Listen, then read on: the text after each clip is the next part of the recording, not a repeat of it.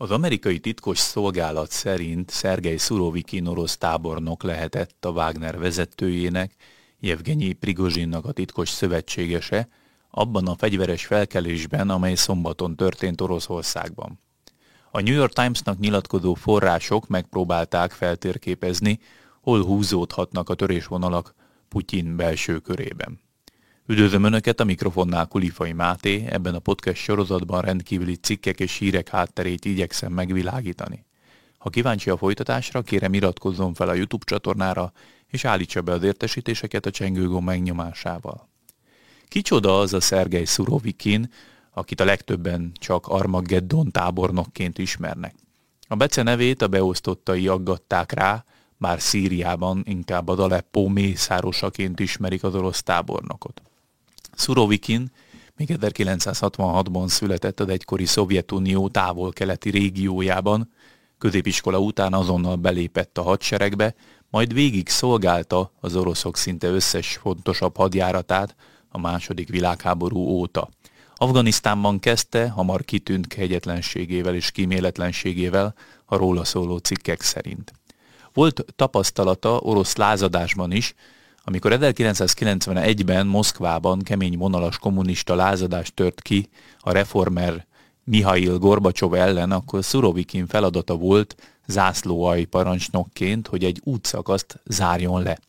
Miután a katonái összetűzésbe kerültek a tüntetőkkel, akkor lánctalpas harcjárművekkel hajtottak a tömegbe. Emiatt felelősségre akarták vonni, hét hónapot ült is, de aztán ejtették az ellene szóló vádakat azzal a magyarázattal, hogy csak parancsot teljesített.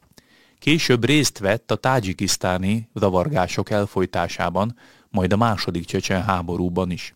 Kegyetlenségét jól jelzi, hogy egykor azt hangoztatta, hogy minden elesett orosz katonáért három csecsennek kell az életével fizetnie, azt viszont nem határozta meg, hogy civilnek vagy katonának kell lennie. Egyik beosztottja úgy emlékezett vissza, hogy Szurovikin számára mindenki ellenségnek számított, aki szembeszegült Moszkva akaratával. De Szurovikin állítólag nem csak az ellenségeivel, de időnként a saját beosztottjaival szemben is kíméletlen volt. Az orosz kommerszant így írt annak idején erről, hogy az egyik főtisztje főbe is lőtte magát, miután a tábornok felelősségre vonta őt. 2015-ben került el Szíriába, ahol az expedíciós orosz haderő parancsnoka lett. Ott azt hangoztatta, hogy a civiliken keresztül lehet megtörni a katonák moráját. Aleppó városát szinte a porig romboltatta, és afelett is szemet hunyt, hogy a szövetséges szír csapatok harcigázt vetettek be a civilek ellen. Ezekkel a tetteivel hamar elnyerte az orosz nacionalisták, a csecsenek és a Wagner zsoldosok tiszteletét, ami az orosz katonai világban is megteremtette a hátországát. Az Ukrajna ellen folytatott invázió élére október elején nevezték ki, ahol szinte azonnal letette a névjegyét az asztalra. Miközben a orosz hadsereg február óta számos hibát vétett és nem teljesítette a Moszkvában támasztott elvárásokat, a különleges művelet új parancsnoka azzal mutatkozott be, hogy széles körű támadást rendelt el az ukrajnai energiaellátó infrastruktúra ellen. A cél az volt, hogy megtörje valahogyan az ukrán átországot, miközben az orosz haderő újabb támadásokat kezdeményezhet. Ennek eredményeképpen több ukrán város is sötétbe borult, az ukrán áram és közműellátással azóta is rendre gondok vannak. Novemberben aztán kivonta az orosz haderőt Helszomból, ami stratégiailag egy fontos és helyes lépés volt orosz szempontból, mégis sokan úgy értelmezték, mint a hadsereg legnagyobb kudarcát a februári támadások megkezdése óta. Ezt követően Szurovikin átcsoportosította az ottani egységek egy részét Bakhmut városához, amelyet viszont csak most, hosszú hónapok véres küzdelme árán sikerült elfoglalnia az orosz haderőnek. Végül januárban, alig három hónapnyi ténykedés után az orosz védelmi minisztérium egyszer csak hátrébb léptette Szurovikint, a váratlan döntést szakértők azzal magyarázták, hogy a dámpornokot nem azért mozdították el, mert kudarcot vallott volna, hanem azért, mert egyszerűen túl nagy hatalomra tett szert egységes parancsnokként. Elemzők szerint rendszerint előfordult, hogy a védelmi miniszter Szergei Sojgut és a vezérkari főnök Valeri Gerasimovot egyszerűen megkerülve, közvetlenül Putyinnal egyeztetve döntött az ukrajnai front eseményeiről. Ezzel akarták kordában tartani az ukrajnai harcok miatt egyre erősödő Wagner sereget is, és annak vezetőjét Jevgenyi Prigozsint. Amerikai szakértők szerint Szurovikin háttérbe állítása és Gerasimov kinevezése egyértelmű válasz volt a Wagner egyre befolyásosabb szerepére. Prigozsin ráadásul az Armageddon tábornok visszaléptetésével igyekezett a háború arcává tenni magát, rendszeresen videókat és képeket posztolt a legkeményebb harci terepekről, magát szembeállítva az orosz haderő vezetésével, akik pedig csak a biztonságos hátországban hozzák meg a döntéseket. Erre rezonált az orosz háború párti közönség is, köztük a népszerű katonai bloggerek is, akik egyre nyíltabban kritizálták a védelmi minisztériumot és az új formációban felálló orosz hadvezetést. A gulagu.net orosz ellenzéki portál alapítója még februárban egyenesen arról cikkezett, hogy ősszel a három háborús héja, Prigozsin, Kadirov és Szurovikin egyfajta triumvirátust alakított, hogy megszerezzék az ukrajnai háború feletti teljes vezetést, de nem jártak sikerrel. A terveik szerint a Wagner vezetője akart lenni a védelmi miniszter, vagy legalább az első helyettese, míg a csecsen elnök pedig a nemzeti gárdát vette volna át. Egyedül az Armageddon tábornok volt a helyén a szárazföldi erők parancsnokaként, egészen a januári leléptetéséig. Az újságíró azt írta akkor, hogy egyfajta összeesküvést szőttek Szergei Sojgu védelmi miniszterrel szemben, ám az FSB, az orosz nemzetbiztonsági szolgálat leleplezte őket. És így érkeztünk el napjainkig, amikor is a New York Times amerikai titkosszolgálati forrásokra hivatkozva arról írt, hogy Szurovikin előre tudott Prigozsin felkelési terveiről, sőt komoly gyanú, gyanú van arra vonatkozóan is, hogy tevékenyen segíthette is a Wagner vezérét a Moszkva felé való menetelésben. Sőt, a lap szerint még más magasrangú orosz katonák is támogatták a lázadást, az amerikai hírszerdés szerint Prigozsin az egészbe nem is vágott volna bele, hogyha nem lett volna meggyőződve arról, hogy a katonai vezetés több embere a segítségére fog sietni. Viszont ha bebizonyosodik, hogy a tábornok ténylegesen, tetlegesen segítette Prigozsint a árulásban, Putyin egészen biztosan számol majd vele, ám szakértők szerint, ha csak tudott róla, de nem segítette, akkor az orosz elnök már csak a népszerűsége miatt is maga mellett tartja.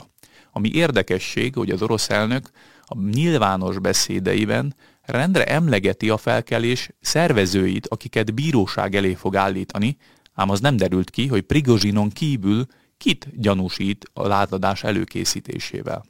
Ami érdekes, hogy Szurovikin az elsők között volt a Wagner menet indulása után, aki videóban üzent a zsoldosoknak, hogy álljanak le, ne sodorják veszélybe Oroszország jövőjét.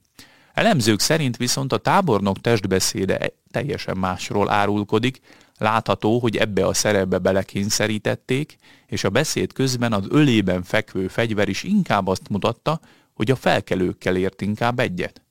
Ugyancsak érdekes fordulat a szombati nap folyamán, hogy a triumvirátus harmadik tagja, Ramzan Kadyrov csecsen hadúr pedig egyértelműen Putyin mellé állt a lázadás kapcsán, árulásnak minősítette a Wagner akcióját, és el is indult a dél-oroszországi Rostov felé, hogy ott csapjon össze az orosz zsoldosokkal, ha szükséges.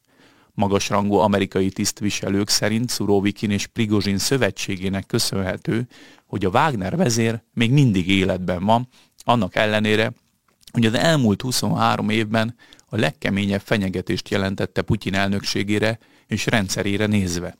Ugyanakkor érdemes a New York Times és az amerikai hírszerdés értesüléseit és kommunikációját annak tükrében nézni, hogy az Egyesült Államoknak kifejezetten érdeke aláásni a Szurovikinba betett bizalmat, hiszen őt tartják a legkegyetlenebb és egyben a leghatékonyabb katonai vezetőnek Oroszországban. Az esetleges elmozdítása mindenképpen segítené Ukrajna és szövetségesei helyzetét. Elemzők szerint az az egészen megdöbbentő, hogy a Wagner sereg lényegében különösebb ellenállás nélkül tudott elfoglalni teljes városokat Moszkva felé. Egyrészt a helyi civilek támogatták az érkezőket, másrészt sok helyi katona is passzívan, de melléjük állt. Ami jól jelzi, hogy mennyire népszerű a Prigozsin féle háborús szövetség, szemben a moszkvai katonai vezetéssel. Prigozsin joggal hihette azt, hogy a menetét az orosz hadsereg nagy része támogatni fogja, ám végül a fegyveres nyomásgyakorlás egyelőre kudarccal járt, Putyin pedig demonstratíve számos nyilvános felszólalást tartott a védelmi miniszterrel az oldalán, akinek a menesztését követelte Prigozsin. Elemzők szerint Putyin számára most az jelent kihívást, hogy helyreállítsa az erős vezető imidzsét. Ehhez három dolog is kell, hogy a közvetlen belső körét megvédje a külső ellenségtől, megvédje az orosz néppel szemben, ha szükséges, és megvédje egymástól is. Ez utóbbi pont rendült meg a szombati lázadásban, az orosz elnök most ezt készül helyreállítani. Ajánlom a figyelmükbe a hetek aktuális lapszámát is, amelyben most interjút olvashatnak David Pressman amerikai nagykövet elképesztő holokausztal kapcsolatos állításairól, ahogyan arról a 11 kárpátaljai hadifogolyról is, akik nyomán diplomáciai adokkapok bontakozott ki Magyarország és Ukrajna között. Olvashatnak cikket arról a keresztény anyukáról is, akit Nagy-Britanniában azzal fenyegettek meg, hogy a brit rendőrség az összes online tevékenységét felügyelni fogja, amiért nem a megfelelő névmással illetett bejegyzéseiben transznemű embereket. Találnak írást a Habsburg birodalom múltjáról, jelenéről és lehetséges jövőjéről is, de a digitális világvalutáról is, amelynek nyomán mindannyiunk pénzügyi költései felett totális kontrollt gyakorolhatnának a döntéshozók. A lapot kérje az újságárusító helyeken, vagy rendelje meg a hozzáférését a hetek.hu per előfizetés oldalon. Köszönöm a figyelmüket, ha tetszett ez a podcast, kérem iratkozzanak fel a YouTube csatornára, és állítsák be az értesítéseket a csengőgomb megnyomásával. Ha szeretné támogatni további podcastjaink elkészültét, ezt megteheti a videó alatti sávban található köszönetgomb megnyomásával, egy tetszőleges összeget kiválasztva. Előre is köszönünk minden felajánlást, vigyázzanak magukra!